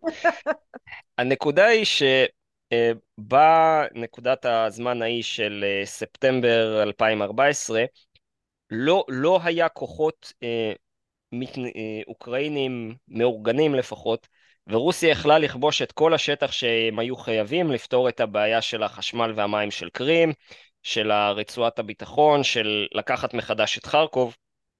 לא היה מי שיעמוד מולם, ופוטין בחר אה, להיש... להיצמד להסכם במקום להכריע צבאית. ועוד הפעם, בפברואר, מרץ 20... 2022, אה, אה, הם הגיעו לשערי קייב, התחילו כבר לעשות עליה חצי מצור, ועוד הפעם היה הסכם, ופוטין אומר, גם המערב אומר, היה הסכם שהצבא הרוסי ייסוג, האוקראינים אה, יוותרו על חלק מחרקוב ועל הרצועה הזאת שעוד הפעם היה אפשר לקחת ב-2014, ויעשו הסכם שלום. ועוד הפעם האוקראינים לא מילאו את הצד שלהם בהסכם. ואז היה לנו, אה, התחילה המלחמה, המלחמה התחילה להסתבך, הצבא הרוסי לא עמד במשימות שלו, הסיוע המערבי התחיל אה, לזרום בכמויות גדולות של נשק וגם אה, מתנדבים מסוג כזה ואחר. ועוד הפעם באזור של הסתיו אה, היה ניסיון להסכם, הרוסים התחילו לסגת גם מהאזור של אה, חרסון, גם מהאזור של אה, אה, צפון אוקראינה, ועוד הפעם האוקראינים אה, לא עמדו בהסכם. אה, והיה כמובן את המתקפה האוקראינית המוצלחת באזור של הגזרה הצפונית, היה את הקרבות באזור של חרסון, שמהם רוסיה נסוגה, ועוד הפעם נוצר קו חזית יחסית יציב, ועוד הפעם הרוסים מציעים להם הסכם, ועוד הפעם האוקראינים מרמים אותם. אפילו ב... עניינים יותר קטנים כמו עסקאות חילופי שבויים, אז אה, היה להם עוד מה... מתחילת הקונפליקט הזה אה, איזשהו אה, תפיסה, זה מלחמת האזרחים הכי פחות ברוטלית כנראה בהיסטוריה, שבה בדרך כלל במלחמות אזרחים יש יחס מאוד לוחמני או ברוטלי לצד של האויב, ושם עוד מימי סטלקוב היה להפך הגישה של אנחנו רוצים שחיילי האויב ייכנעו לנו בקלות, מתוך ציפייה שישחררו אותם בקרוב, ואז יהיה לנו יותר קל לכבוש שטחים. זה במידה רבה גם תפיסה שישראל uh, אימצה עוד לפני הרבה זמן. שאנחנו נהיה נחמדים לשבויים, אז הם ייכנעו בקלות. Uh, והיה להם כל הזמן uh, עסקאות של חילופי שבויים, ולפני איזה חצי שנה הם הפסיקו, כי האוקראינים רימו היה כמובן את האירוע המפורסם של ממש ריכוז גדול של איזה אלף נאצים במפעל הזה במריופול, והיה את האירוע המפורסם שהם העבירים אותם לטורקיה, והיה שם עוד הפעם הסכם שחתום עליו גם ארדואן, גם המערב, שהאוקראינים האלה לא יוציאו אותם משטחי טורקיה כל עוד יש מלחמה, ואז עוד הפעם בגדו ברוסיה והוציאו אותם. ואז היה איזשהו, אמור להיות הסכם על חמישה אה, אוקראינים מאוד בכירים שהיו צריכים לשחרר אותם תמורת 70 אה, קצינים רוסיים. הרוסים שחררו את האוקראינים והאוקראינים לא שחררו את הרוסים וזה עוד הפעם עצר את העסקאות חילופי שבויים. זאת אומרת, יש פה איזשהו דפוס שפוטין רוצה הסכם, הוא חותם על הסכם, הוא מקיים את הצד שלו והצד השני לא מקיים את ההסכם, ואז כל עוד הצד השני לא אמין, אז הדרך היחידה להגיע איתם להסכם שלום זה להכריע אותם צבאית. אז זה בעצם למה המלחמה נמשכת. והמצב, וה, רצינו להגיד איך זה משפיע עלינו בישראל. נכון. כמו שאמרנו בהתחלה, רגע שנייה, לפני שאנחנו עוברים לישראל, נרא... אם ככה זה נראה שזה ימשיך וימשיך, אין פה איזושהי אה, תוכנית לסיום המלחמה. היה, בהתחלה היה איזשהו אה, שיווי משקל שמצד אחד רוסיה לא מכריזה מתוך אה, סיבות פוליטיות פנימיות על ממש כלכלת מלחמה וגיוס צבאי נרחב, אה, כי הם היו בטוחים שהם יכולים להכריע עם כוחות יותר קטנים, כי עוד הפעם, הפיקוד הצבאי לא מתפקד. כאילו, כן. שתבינו את ממדי השחיתות שם, הבת של uh, שר הביטחון הרוסי קיבלה במזומן, בכסף מזומן, חצי מיליארד דולר כדי להקים איזשהו מוזיאון חיל הים. הבת של שר הביטחון מקבלת כסף להקים איזשהו מוזיאון חיל הים, ומוזיאון חיל הים הזה לא מוקם. כן, מעניין. זה האנשים שמנהלים את הצבא הרוסי שם. הבנתי. שאנשים, עוד פעם, ממדי השחיתות הם כאלה, אנשים לא מצליחים לתאר לעצמם. לצבא הרוסי היה חסר מעילים. אם היית מצפה צבא אחד בעולם שלא יהיה לו בעיה עם מעילים, זה הצבא הרוסי, ולצבא הרוסי לא היה מעילים לחורף. כן. אז אה, זה מצד אחד החולשה הרוסית, מצד שני האוקראינים הם אה, מסיבות, אה, מצד אחד גם כן שחיתות, מצד שני כמובן לרוסים יש טילים בליסטיים, אז הם היו, הם לא יכולים להקים תעשייה צבאית בעצמם, כי הרוסים יפציצו אותה, הם חייבים סיוע מהמערב. אז נוצר באיזשהו שיווי משקל, או אפילו יתרון לאוקראינים, כל עוד הסיוע המערבי זרם. ועכשיו ל... נקרא לזה המשקיעים במערב, הם לא רואים הרבה החזר על ההשקעה, במיוחד אחרי המתקפה הלא מוצלחת בקיץ. אז הם, אה, האמריקאים אמרו שהם מקטינים את הסיוע, הגרמנים אמרו שהם יגדילו אותו קצת, אבל לא, זה לא יפצה על אה, זה שהאמריקאים הפסיקו. כן. ואנחנו רואים שלמעשה, אם לא יהיה שינוי נוסף, בעצם היה שינוי נוסף, אה, התחילה כמות גדולה של תחמושת להגיע מצפון קוריאה וסין. אה, בצד הרוסי אנחנו רואים, הם העבירו ממש השבוע חוק שכל מי שמוכן להתגייס לצבא הרוסי יקבל אזרחות רוסית, שזה כמות לא מבוטלת של אנשים. זה מזרים אנשים מחוץ לרוסיה? כן. הבנתי. אז בעצם החיבור עכשיו בין סין, צפון קוריאה ורוסיה מחמשת מחדש את אה, רוסיה, מעצימה אותה וגם אה, מזרימה כן. עוד אה, חיילים. כן, ובצד השני שני... אוקראינה נחלשת מבחינת... לאוקראינה ה... הם הכריזו לפני חודש על תוכנית גרנדיוזית של לגייס במכה אחת חצי מיליון חיילים, ואפילו הם עושים מאמצים שמדינות מערב אירופה שקלטו אליהם אנשים שברחו מהמלחמה, שהם מתאימים לגיוס, שבכוח אה, יסלקו אותם חזרה לאוקראינה. נראה מה יצא מזה. אה, וכן, יש, אה, יש מגמות רציניות. עוד הפעם, נלך ל... כמו שאמרתי, כאשר היה את התכנון של, ה... של תחילת המלחמה שמדוויצ'וק, החבר של פוטין, יהפוך לנשיא אוקראינה, אז האמריקאים גם כן היו מרוצים מזה, כי זה יאפשר להם לבנות עוד הפעם את התשתיות ריגול האלה במערב אוקראינה, לעשות כל מיני פיגועים, לבנות אה, מודל של אה, מוקאוומה, של, אה, נו, אינתיפאדה חמושה נגד הצבא הרוסי, והרוסים היה להם נוח עם זה כי הם השלטו בשטח. וכל זה התבסס, עוד הפעם, על ההנחה שה...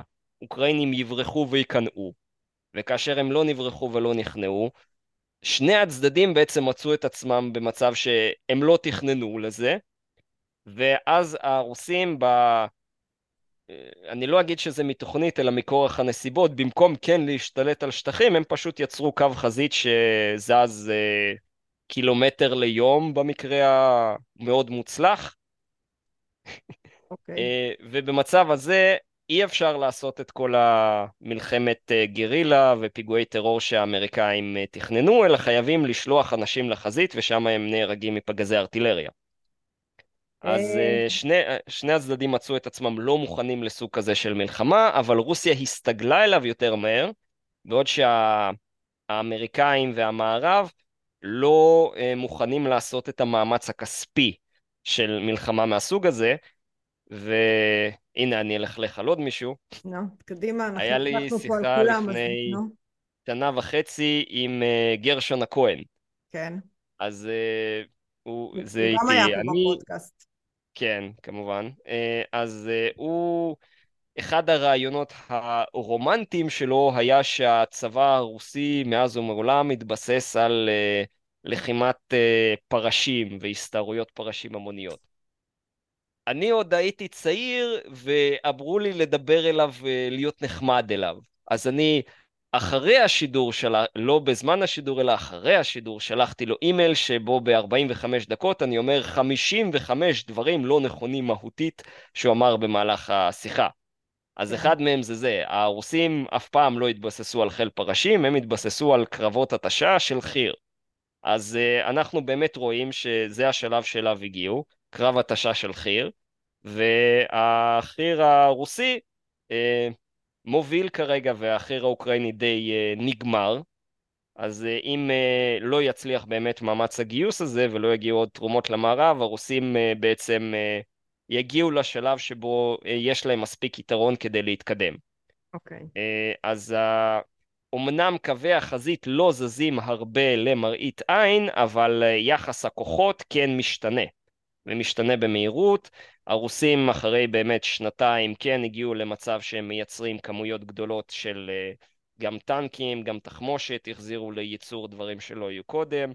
חיל האוויר שלהם התחיל לפעול בצורה, כמובן זה שנות אור מהיכולות של חיל האוויר הישראלי, אבל הם כן אה, מתחילים לתת השפעה.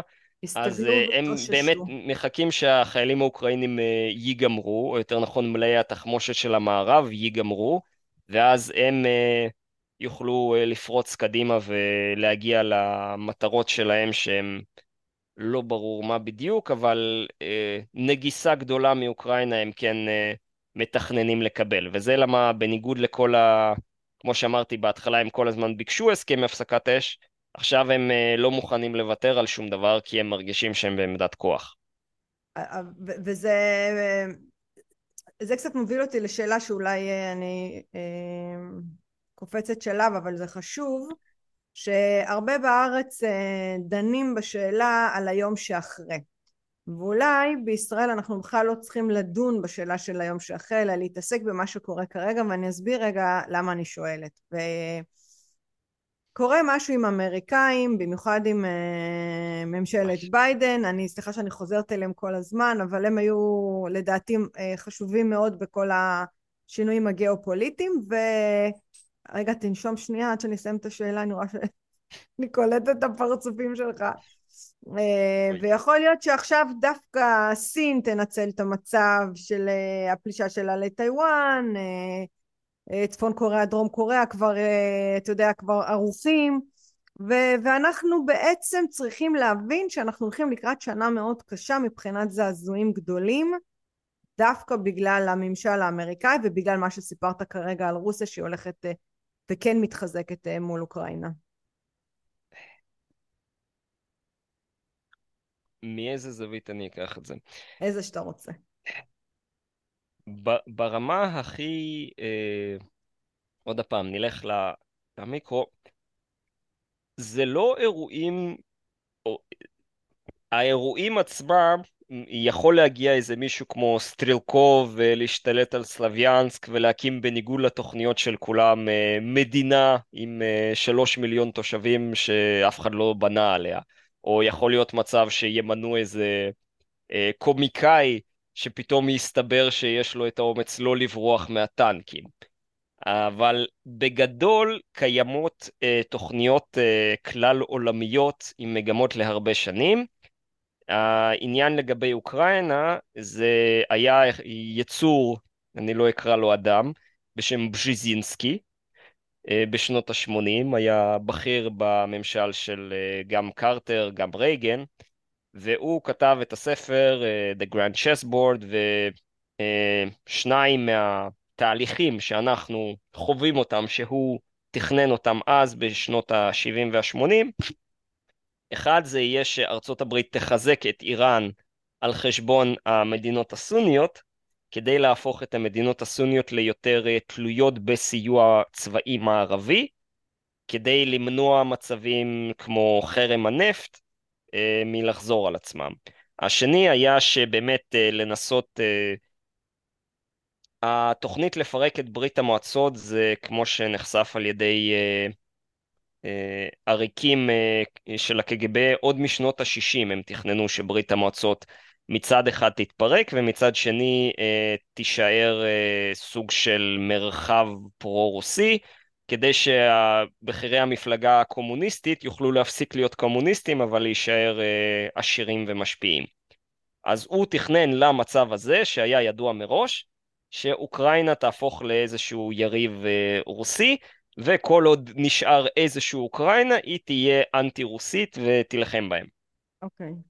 אז אה, משני הנקודות האלה, אנחנו אה, רואים שיש מגמה כללית אה, של מצד אחד לחזק את אה, אוקראינה כיריב אה, לרוסיה, מצד שני לחזק את איראן כיריב למדינות הסוניות, ואנחנו בישראל אה, זה סוג של אה, afterthought. אה, אנחנו לא היינו חלק מרכזי במאבק הסוני-שיעי הזה, ומצד שני אנחנו גם רואים שלמרות כל ההצהרות הבומבסטיות ולמרות כל הפעולות כאלה ואחרות שמיוחסות לישראל, אנחנו לא באמת אה, חווים את, אה, אפילו לא מלוא עוצמת, אפילו אחוז אחד מעוצמת הנזק שהאיראנים כן יכלו לגרום להם, לו התכנון שלהם באמת היה לפגוע במדינת ישראל.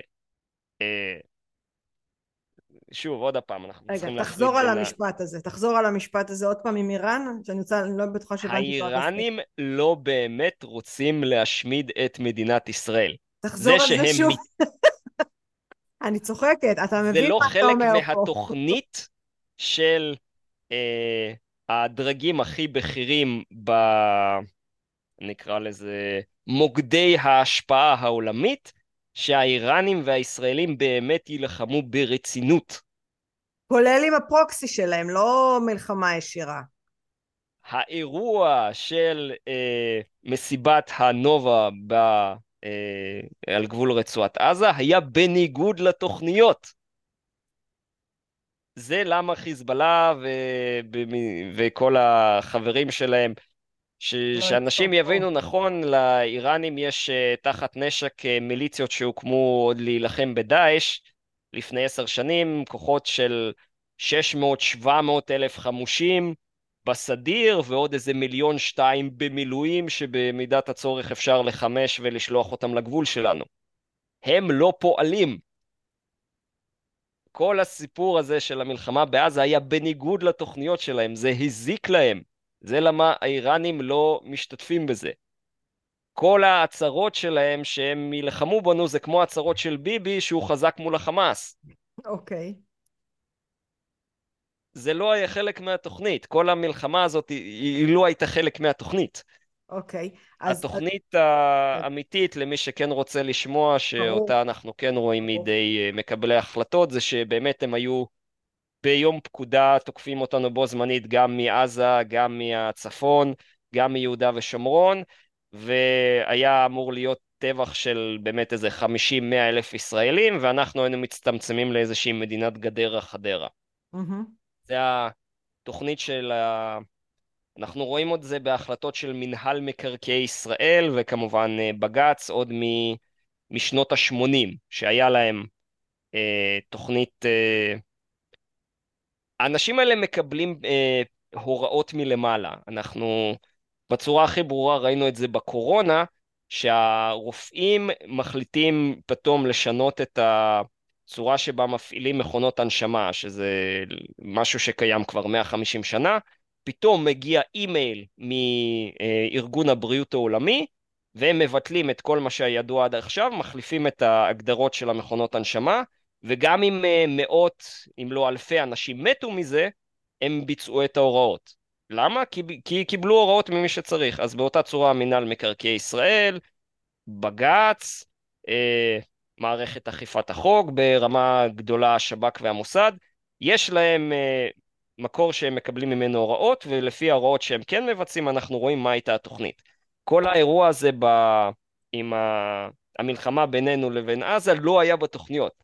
אנחנו רואים בבירור שלצה"ל לא היה תוכנית מסודרת לכבוש את עזה, לא עשו הכנות לזה, וגם לחמאס היה להם תוכנית שהם יתחבאו במנהרה חודש, חודשיים, שלושה, והלחץ הבינלאומי יכריח את ישראל אה, לברוח, או שכמו שאני נתתי תחזית לא נכונה, ומותר לי כי אני לא מומחה, שצה"ל יעשה ריקודים מסביב לגדר איזה חודש, חודשיים, שלושה, ואז יוותר על העניין.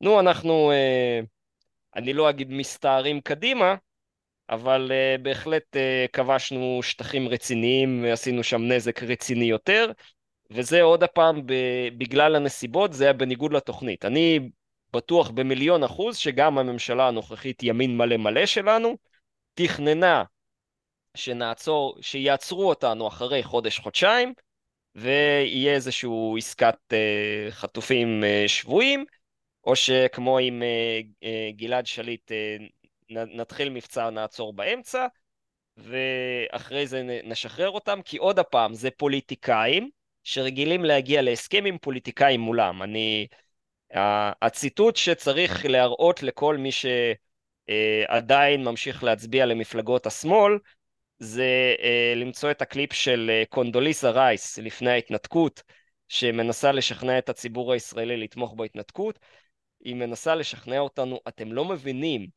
הנהגת חמאס כמו כל ארגון אה, טרור בעצם רוצים להפוך לכוח שלטוני לגיטימי וברגע שנהפוך אותם לשלטון לגיטימי, הם יהיו אחראים מול ציבור הבוחרים שלהם. וזה יהפוך אותם מארגון קיצוני לארגון מתון, שאפשר לעשות איתו הסכמים ושהוא יעמוד בהסכמים האלה. אלכסנדר, אתה הולך רחוק עד אליה, אני, אני השבוע, השבוע, לא לפני הרבה זמן, עדיין שומעת אנשים שאומרים בדיוק את הדברים האלה, שצריך לעשות, אתה יודע מה, רעיון מאתמול של אחד המראיינים הבכירים בישראל, Uh, הוא אמר את זה במילותיו, הוא אמר אני לא רוצה מלחמה, אני לא רוצה צבא יותר חכם, אני לא רוצה יותר תחמושת, אני לא רוצה שיקום והרחבה של התעשיות הצבאיות, הוא, אני אסיים את המשפט, ואני רוצה שקט, אני רוצה שלום, חייב הסדר מדיני, הם אומרים את זה בקולם, זאת אומרת זה עד היום, בנקודת זמן שאנחנו מנהלים את השיח הזה, יש אנשים ש... שעדיין uh, מאמינים כי... שאפשר לשוחח איתם. כי, עוד הפעם נחזור אחורה, יש דגברניאק. הוא קיים, הוא קיים עשרות שנים, אפילו מאות שנים, זה הכל חלק מתוכנית, והחמאס פשוט הפרו אותו. הרי האנשים שתכננו את האירוע, זאת אומרת, היה להם... Uh, כאילו אני זוכר אפילו עוד מלפני עשר שנים, צה"ל, צה"ל התאמן שנים, עשר שנים, שיהיה, אה, אה, הם תכננו שזה יהיה בעיקר כוח רדואן של החיזבאללה, או איזושהי התארגנות מקומית ביהודה ושומרון. מה היה התרגיל הגדודי הסטנדרטי של צה"ל? כוח של כמה עשרות מחבלים נכנס, משתלט על יישוב, ויש אירוע בני ערובה. זה מה, צה"ל התאמן לזה, ספציפית לזה, עשר שנים ברצף. לטיפוסים האלה של חמאס הבטיחו להם מספיק שתיקחו, תחטפו יהודי אחד, אנחנו נביא לכם כסף, נביא לכם בית בחינם, נקרא לרחוב על שמכם. פשוט תיקחו יהודי, תחזיקו אותו, אה, תגררו אותו לעזה או פשוט תחזיקו אותו במקום. הם לא תכננו שהאנשים העזתי, לוחם החמאס, יהיה כל כך נחוש, טמא דם, שבמקום לקבל את כל מה שהוא רצה בחיים שלו, מספיק שהוא יחזיק את היהודי הזה בחיים לאיזה שעה, שעתיים, לגרור אותו חזרה לעזה, הוא ירצח אותו במקום, וימשיך להסתובב ולרצוח במקום לבצע, במקום לקבל את הפרס הכי גדול שלו, הוא כמו, אה, כמו איזה ילד קטן ש... נו, יש את הניסוי המפורסם הזה, מבטיחים לו, אם תתאפק מלאכול את הממתק, אה, אז בעוד שעה נביא לך שלוש סוכריות, אם לא תאכל את הסוכריה עכשיו. ורוב הילדים לא מצליחים להתאפק, אוכלים את הסוכריה מיד. Mm-hmm. אז אותו דבר החמאס, נתנו להם הזדמנות להרוג יהודי, הם לא התאפקו. הם לא התאפקו. אז מה שהיה מתוכנן להיות זה שיהיה לא 200 חטופים ישראלים, אלא 10 אלף חטופים ישראלים, ואז היה לחץ ציבורי לשחרר את כל מחבלי החמאס שאצלנו בכלא לעזה, תמורת ה-10 אלף חטופים, ועם זה אה, אה, פתרון של סוגיית האסירים ואיזשהו הסכם שלום. זה היה התוכנית של אה, יוזמי האירוע הזה, ובמקום זה לוחמי החמאס לא הצליחו להתאפק ורצחו את כל מי שהם יכלו. ובמצב הזה לצה"ל לא היה אה, משחקים של בני ערובה, הם הסתערו עם אה, המעט שהגיע, יותר נכון האנשים שהפרו פקודות והגיעו. בדיוק. ומזה התגלגלה הלחימה למצב שבו הפוליטיקאים שרוצים שיהיה הסכם לא יכולים לעצור. יש לנו אפילו עכשיו את ה... אה, נו, הבוגדים העיקריים, אה, כל, כל שלושת אלופי הפיקודים. אה, יש עכשיו מכתב המג"דים, כן. שהמג"דים שמעו שאלופי הפיקודים מתכננים עוד הפעם איזושהי הפוגה ארוכת טווח, ועשו מכתב שאנחנו צריכים לא לעצור אלא לנצח את האויב. אה, זה דרך אגב אחת השאלות שהמאזינים אה, כתבו לך, בדיוק את השאלה הזאת. אם... רגע, אני אקריא לך את זה בדיוק, כאילו, אנחנו בסוף עושים שאלות, אבל זה אולי זה הזמן לשאול את השאלה הזאתי. אה, האם זה ריאלי שתהיה באמת אה, פאוזה כרגע בלחימה? אה, ואז היא גם המשיכה בשאלה בחירות בארץ בתקווה לחידוש כל השורות, החלפת הצמרת ואז כיבוש עזה. וגם הם הוסיפו למה כל כך מפחדים לכבוש את עזה והאם אתה מסכים עם יוסיאן לגבי הגישה הסובייטית לגבי התנתקות מהלחץ האמריקאי? למה מפחדים לשחרר את עזה וליישב אותה אחר כך ביישובים ישראלים אני אצטרך לענות על זה בצורה לא כן. הוגנת, כי כן. אה, אם אנשים חושבים שיוסיאן קיצוני ברוטלי, אני הרבה יותר קיצוני וברוטלי ממנו. אוקיי. אבל העניין עם עזה זה שעוד הפעם, יש תוכנית מלמעלה, והתוכנית מלמעלה היא, כמו שאמרתי, שיהיה מדינת עזה, ומדינת עזה תפעיל על ישראל אה, ביום פקודה לחץ כדי לצמצם אותנו למדינת חדרה-גדרה, כאשר אנחנו נכבוש את כל עזה זה יהיה בניגוד לתוכניות. אז זה, אה, ה... עוד פעם, כל הצמרת הביטחונית שלנו הם לא אנשים עצמאיים, הם אנשים שעוד פעם מקבלים אימייל מאמריקה ורוצחים מאות ואלפי אנשים כי קיבלו אימייל מאמריקה שאמר להם לעשות את זה. כמו הרופאים בקורונה. הם קיבלו פקודה, הם יבצעו אותה, הם רואים שזה הורג אנשים, הם יבצעו אותה עדיין. אבל אלכסנדר, מאיפה אתה יודע שבאמת נתנו הוראה לשנות את ה... אמ, את... לא, מה, למה אתה עושה לי כזה פרצוף? אני לא ראיתי מסמך שנתנו... 90 ומשהו אחוז מכל האנשים שמתו בקורונה מתו כאשר הם מחוברים למכונת הנשמה. היה הוראה לשנות את ההגדרות של אה, מכונות ההנשמה שללחץ יותר גבוה, שגרם להצטברות בנוזלים בריאות, שזה מה שהרג אה, מעל 90% אה, מהאנשים. זה מה שהרג את האנשים בקורונה, לא המסכות, לא הווירוס עצמו, אלא הצטברות הנוזלים בריאות. הם מתו בגלל ששינו את ההגדרות של מכונות ההנשמה. אה, תח... תתפסי פה את הקומץ הרופאים שהתנגד לשטות הזאת מההתחלה, הם יסבירו לך. יראו לך את המחקרים, יראו לך את הסטטיסטיקות. זה, זה מה שכן קרה, אנשים קיבלו אימייל מארגון הבריאות העולמי שאמר להם תשנו את ההגדרות, הם עשו את זה. הם ראו שאנשים מתים, והם המשיכו לעשות את זה. תשמעי, יש את ה... את לא מה? יודע, יואב כנראה לא הזכיר את ה... הח... פרשת החיסון הסיני. אה, איך קוראים להם? סינובק.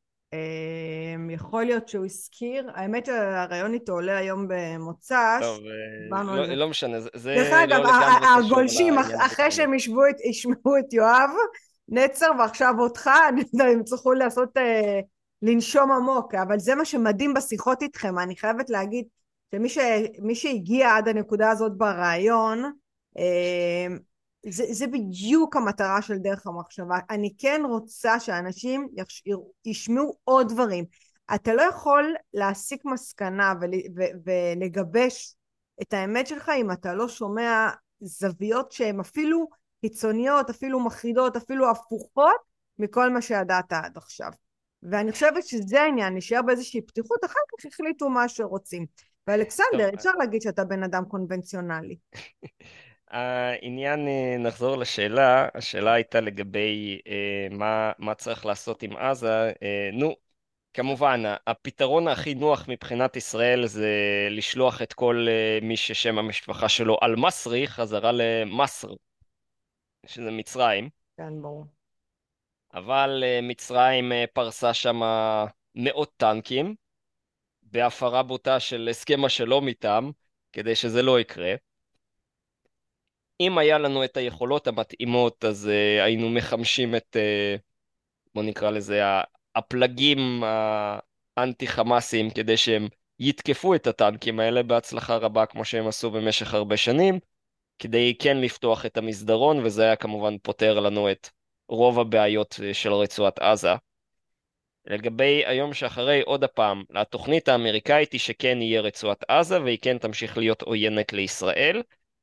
והשאלה עד כמה ההנהגה שלנו עצמאית היא עצובה ביותר. אה, כפי שהיה את ההדלפה הידועה מהקבינט, שהיצור אה, אייזנקוט אמר שיותר מעניין אותו מה יגידו מבחינת אה, בית הדין הבינלאומי, מאשר האם אנחנו ננצח במלחמה. גנץ מחזיק בדעות דומות, רוב אלופי הפיקוד שלנו מחזיקים בדעות דומות. למעשה נתקשה למצוא קצין מעל דרגת תת-אלוף שיותר מעניין אותו הניצחון הישראלי מאשר הדעה של אה, גורמים כאלה ואחרים ב... נקרא לזה ארצות הברית. אבל אה, מבחינת מה אנחנו כציבור ישראלי יכולים לעשות זה להמשיך ללחוץ על הדרג הפוליטי כן אה, להשמיד כמה שיותר מהאויב כדי לקנות לעצמנו הפוגה. כן. לגבי כמה זמן היא תימשך, זה עניין אחר, אבל uh, הצבא שלנו בכוונה מתקדם בקצב של אפילו לא 100 מטר ליום, ואפילו לא בכל הגזרות, והיו יכולים, ויש מי שמונע מזה, ויש בכלל... Uh, אתה אומר מי שמונע, אתה מתכוון מה? אתה נופלת על האמריקאים, או אתה מדבר... Uh... על אצלנו, החמודים מאצלנו בדרג הביטחוני. אה, עוד פעם, אה, נצטרך אה, לדלוף לאזור היואב נצר. אוקיי. טוב, אני נראה שאני צריכה להזמין את יואב נצר עוד הס... פעם, אין מנוס. השמאל, העול... השמאל העולמי הוא כן אה, גוף מגובש. זה שהם רבים ביניהם לא משנה את המהות של הכיוון שאליו הם הולכים. הם... המאבק ביניהם זה רק מי יהיה המוביל כאשר הם יגיעו ליעד, אבל הם כולם הולכים לכיוון הקומוניזם. אין, אין הבדל מהותי בין, אה, לא יודע מה, אה, התנועה הקיבוצית לבין המפלגה הקומוניסטית הסינית, לבין אה, קובה, לבין אה, אפילו השמאל הליברלי בממשלת ספרד. הם כולם הולכים לאותו כיוון של אה, ריכוזיות ושליטה מוחלטת של הממשלה בחיים, הם מתווכחים רק על הדרך ועל מי יהיה בשלטון בסוף. אז אה, הם, השמאל, הם, הם רובם לא מבינים את זה, יש להם את המעצבי דעות שלהם, אה, כל מיני שם פרופסורים, סופרים, משפיענים, אבל כן, יש להם את הכיוון הכללי של להשמיד מדינות לאום. אנחנו כישראל מהווים את הדוגמה הנגדית לרוב התיאוריות שלהם. אצלנו כן אפשר להיות במעמד הבינוני עם שלושה ילדים, כן אפשר שיותר מחצי מהאוכלוסייה תהיה עם תואר ראשון ושכר אה, נוח, כן אצלנו מישהו עם אה, משכורת אה, מינימום יכול להרשות לעצמו אורח חיים יחסית איכותי, אם שכר הדירה יהיה יותר נמוך כמובן. כל התיאוריות שלהם של המנצלים ושחייב להיות דיקטטורה של מעמד הפועלים ושל כל המגמות ה... נו, על המיעוטים המיניים לא ניגע, אבל רוב הרעיונות שלהם, ואז הם מסתכלים על ישראל והתיאוריות שלהם לא עובדות, ולכן הם זקוקים לזה שמדינת ישראל או תיעלם או תשתנה מהותית בשיטת הממשל שלה. אז לכן לא נוח להם שישראל אה, מצליחה. אז הם מחפשים איך שישראל לא תצליח, והם נותנים אה, הוראות לאנשים שלהם בתוך המערכת הישראלית, המערכות הישראליות, שישראל תמשיך, אה, תגיע למצב שהיא לא תצליח. אנשים שמבינים בזה פחות או יותר מה הם עושים, עושים את זה בכוונה, אבל יש הרבה, מה שלנין קרא לו, אידיוטים שימושיים. שאמרו להם, תעצרו, תילחמו ברפורמה המשפטית, אז הם יצאו להפגנות להפגין לרפורמה המשפטית, אפילו שהם לא מבינים מהי, והנה ראינו לפני uh, שבוע, שהבג"ץ על דעת עצמו מבטל חוקים של, חוקי יסוד של הממשלה, ברוב דחוק של שבע, של שמונה על שבע. זה בדיוק מצב שהחקיקה של עילת הסבירות היה אמורה לעצור, אבל חצי מהמדינה היו בטוחים שהם צריכים להגן על הדמוקרטיה. אה, אז רגע, אני רוצה מהר לעבור על שלוש שאלות, כמובן אתה תענה אותה ממש בקצר, כי זה אני הבטחתי כן. לגולשים, איזה מפעלים אזרחים אפשר להסב לצבעים, אם יש תשובה לזה? אה, נו, יש לי הבנה בנושא הייצור המכני. בעיקרון, כמעט uh, כל מפעל אפשר להסב לצרכים צבאיים. הבעיה שלנו שבישראל מבחינה מעשית אנחנו כמו אי, אז uh, הבעיה שלנו זה יותר החומרי גלם מבחינת הציוד. Uh, אנשים של, שלא מכירים יתפלאו כמה הרבה מפעלים יש לנו. ההבדלים uh, עם המדינות האחרות זה שאצלנו המפעלים הם מאוד קטנים, אבל אפילו את המפעל שמייצר את הבייגלה של אוסם, תתפלאו כמה קל יהיה להסב אותו למפעל לייצור תחמושת. אם היה רצון, אם היו תוכניות. אה, עוד הפעם, אה, אה, גיבור העם היהודי שמסרבים בתוקף במערכת החינוך שלנו ללמד עליו, זה ברנרד ברוך, שהוא עוד בסוף שנות ה-30 בתור חבר אישי של רוזוולט, לא בסוף, בתחילת שנות ה-30, אמר, אני רוצה לארגן אה, מה אם אמריקה תהיה עוד הפעם במלחמה, אני רוצה לארגן תוכניות מגירה, אה, רוזוולט חתם לו, אתה בתור נציג אישי שלי, וברנרד ברוך הלך לכל מפעל גדול בארצות הברית, הכריח אותם להכין תוכנית מגירה, אה, אמריקה במצב מלחמה, עכשיו עוברים לזה, וארצות הברית עברה מתעשייה אזרחית לחלוטין באופן מוחלט ב-1940 לכלכלת מלחמה יותר טוטאלית מאשר אה, גרמניה הנאצית בתוך שנה וחצי.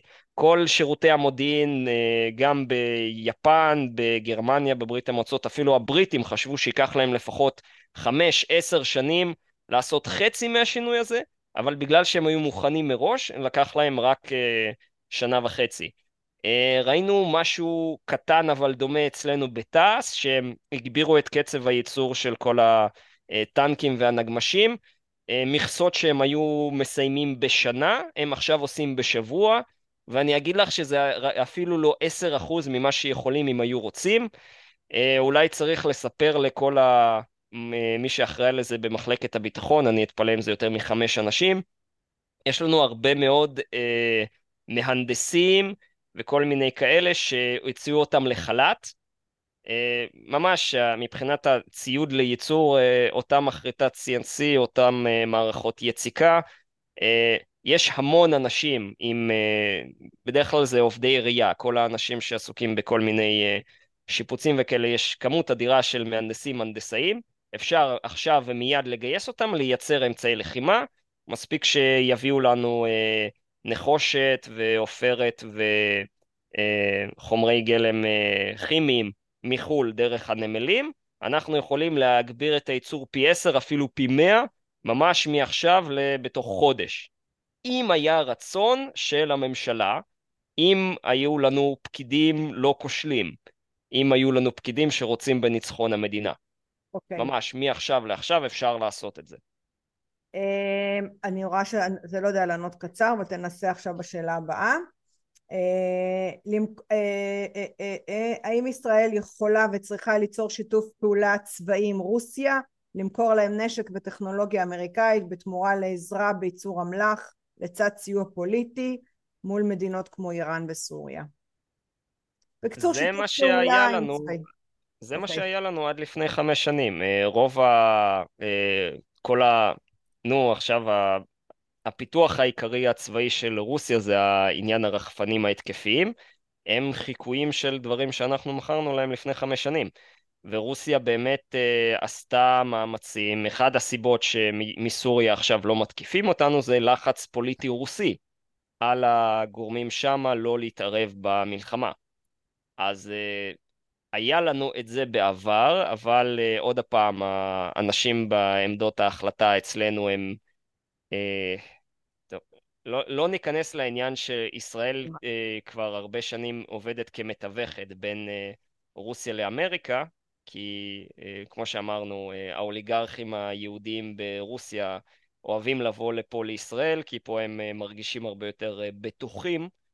מאשר גם ברוסיה וגם באמריקה. אנחנו אחת המדינות הכמעט יחידות שלא הצטרפה בצורה מלאה לסנקציות אה, נגד רוסיה, אבל אה, אנחנו לא צריכים לעשות שיתוף פעולה הדוק, אבל אנחנו כן יכולים אה, למכור להם פה ושם ציוד.